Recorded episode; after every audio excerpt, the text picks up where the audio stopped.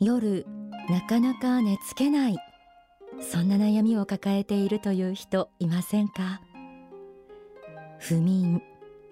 その原因は様々あるとされていますが中でも日頃のストレスや精神的ショック生活上の不安など心理的要因による不眠に悩む人は多いようです。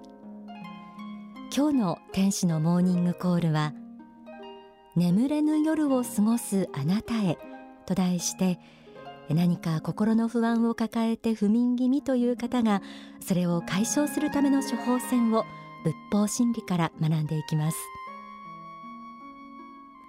夜布団に入りはするもののいろんな不安が頭の中をよぎって眠りに入れない。仕事での失敗家族との言い争い友人との意見の食い違いお金のこと将来のこと。そんなことを考えているうちに夜が明けてきてしまう。こんな経験は誰もが持っているんじゃないでしょうか。書籍感化力にはこうあります。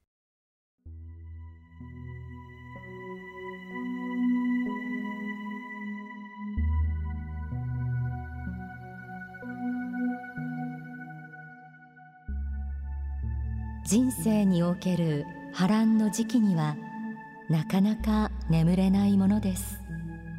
また眠れないことが続く場合大抵は霊的な影響もあります。しかし過去眠れなくて死んだ人はいないという事実があります。不眠だ。このままでは大変なことになると思っても不眠が直接の原因となって死んだ人はいないのです。実際何日間も全く眠らずにいられるものではありません。したがって不眠を致命的なものだとは考えないことです。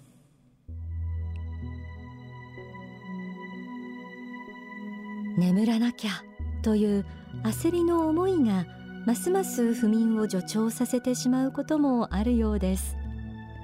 眠れぬ夜は誰もが経験するもの。眠れないということ自体をあまり焦ったり不安に思ったりする必要はないということです。もうそう聞くと少し気持ちが楽になりますよね。そしていろんな悩みや不安があって夜寝つけないという人は一度悩みを整理してみるということも大切です。書籍感化力を紐解いてみましょう。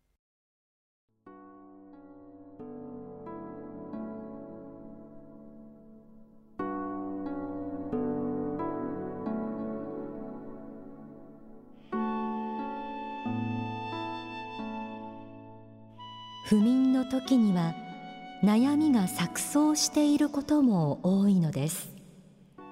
二つの悩みまでは耐えられても三つになると耐えられない人がいます。あるいは三つの悩みまでは耐えられても四つ以上になると整理がつかず耐えられない人もいます。そういう時にはまず「現状を冷静に分析し結論に至るための材料を集めることが必要です。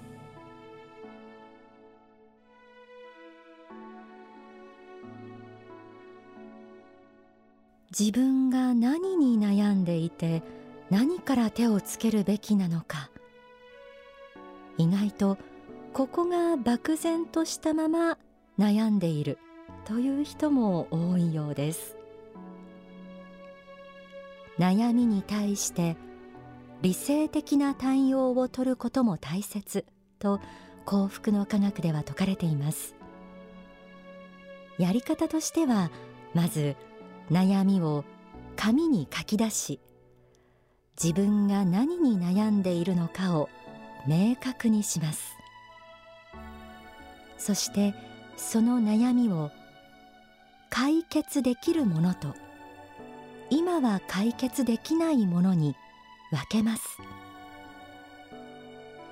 解決できるものについては優先順位をつけて順番通り一つ一つ潰していく。今は解決できないものについては悩んでも解決しないので棚上げします。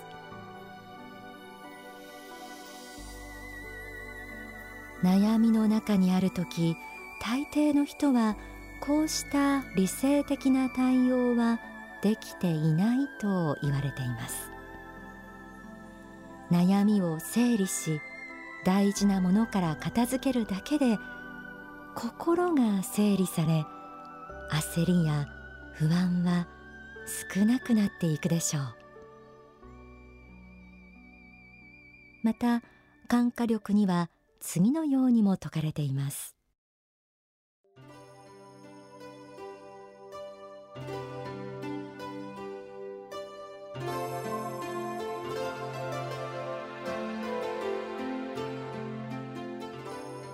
自分が今日できることはこれであり明日できることはこれである。また一週間後にできることはこれであり一ヶ月後にできることはこれである。自分は今どの時点のことを悩んでいるのか。一ヶ月後のことか。半年後一年後のことか。それとも死ぬ間際のことか。今日は今日できることをやり先のことを悩みすぎないようにしなくてはなりません。今日のことと明日以降のこととを分けできる範囲のことをやっていけばよいのです。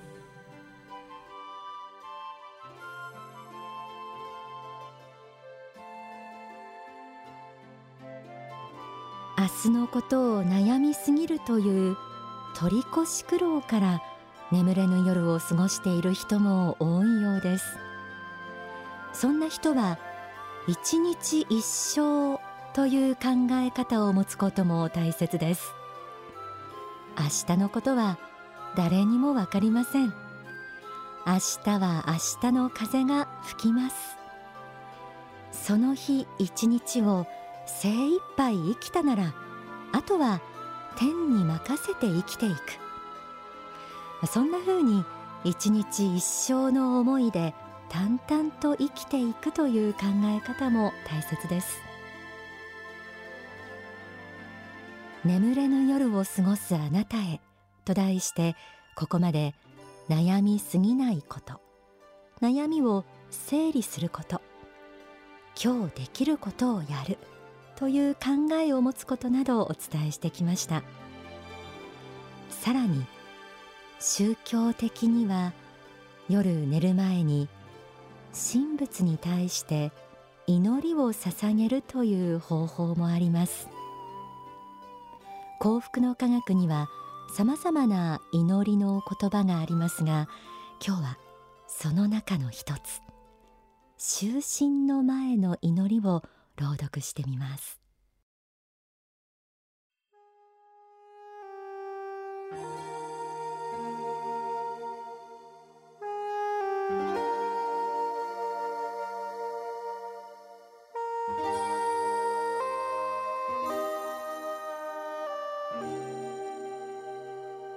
主よ今日一日健やかに過ごさせていただきまして誠にありがとうございます。私は心の底から感謝申し上げます。今日私は多くの人に出会うことができました。多くの人たちに笑顔を与えることができました。多くの人たちの幸福を願うことができました。またありがたいことに今日も新しい学びがありました。私が学んだことは決して知識だけではありません。人の心に触れその経験に触れて珠玉のごとき光を放つ学びを手に入れることができました。この学びを大切にしてゆきたいと思います。そして今日の私が昨日までの私よりも確かに一歩前進したと思えることがとてもとても幸せなことであると思えるのです。今日の一日にも未熟なことが数多くあったと思います。まだまだ至らぬところが数多くあったと思います。そうした私であるにもかかわらず温かく見守ってくださったあなたの大きな心に感謝いたします。そして願わくば明日目が覚めてまた素晴らしい一日がスタートできますように。この夜の睡眠の間に気力も体力も回復しまた元気いっぱいの一日を送れますように。多くの人々の幸福のために生きることができますように。多くの人々の幸福のために生きることができますように自分の幸福であると思えるようなそうした自分になりますように。主よどうもありがとうございました。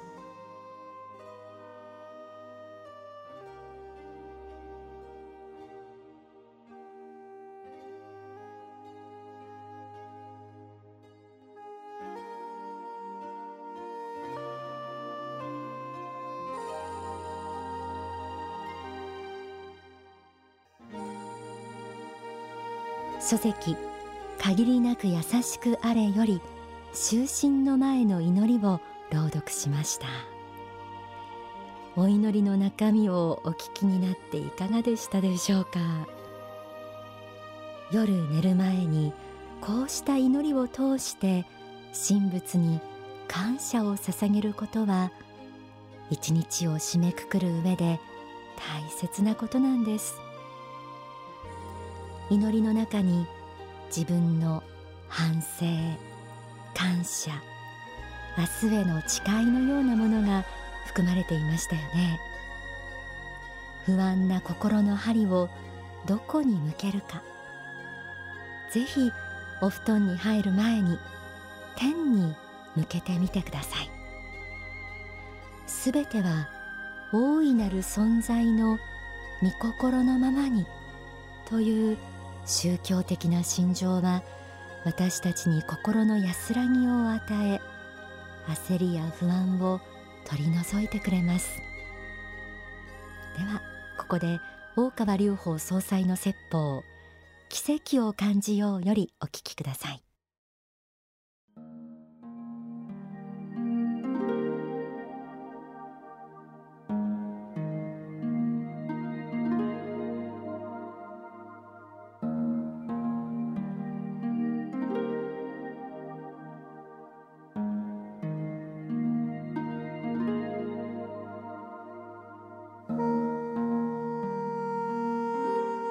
あなた方が日々恐れていることがあるはずです。その日々の恐れの中で現実化するものは実は1%ぐらいのものなんです。99%は起きないことです。起きないことを恐れています。そしてその恐れの気持ちが現実化していろんなものを引き寄せて自分の不幸を確認しているその後にまず不幸の預言者となって自分はこうなるんじゃないかああなるんじゃないかこんな不幸になるんじゃないか、えー、一文なしになるんじゃないか恋愛失敗するんじゃないか、ね。まあ、いろんな不幸を予言してそしてそれを的中させようと努力する間違った心の動きが働いてくるんです。だからそういう時には判断しないでまずひとまず静かに受け止めてください。そしてその中に大宇宙の意志を読み取ってください。学びがあるはずですし救いがその中に現れてきます。必要があって出てきている。そう思った時にあなた方はもうすでに救いの道に入っているんです。そしてそうした自己防衛の気持ちを放下して捨て去って宇宙と一体になってですね、えー、宇宙の意志と一体になって生きていこうとした時に救いの道が必ず開けてくるものなんです。全てを仏に委ねなさい主よ私はこう苦しんでいるのは決して他の人のせいでもなく自分自身のミスでもなく仏が意地悪をしようとしているわけでもなく今世この世に命を受けた意味を教えるためであるんだということを私は受け入れて悟りたいと思うと。だから主よ御心に任せますという気持ちでじたばたするのをやめて判断を下すのをやめて静かに受け入れなさい。受け入れた時に浮力が湧いてきますから生きていく力がぐーっと上がってきます。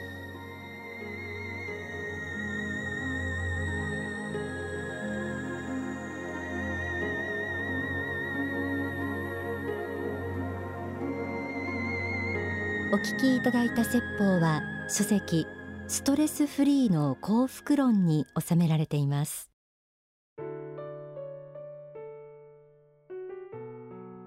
すべてを仏に委ねる。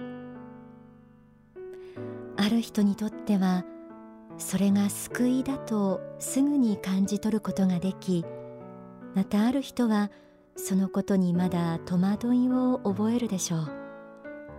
すべてを仏に委ねるとはそれが信仰の真髄だからです。でもこれほどまでに不安を取り除き人生に勇気を与えてくれる生き方はありません。大いなる存在への信仰心は必ず安らぎを与えてくれるはずです。また眠れぬ夜はぜひこの番組も枕元に置いてください。モーニングコールとは朝お届けしているということもありますが皆さんの心の目覚めをお手伝いしていますから仏法真理の教えがその疲れた心と体を癒してくれることと思います。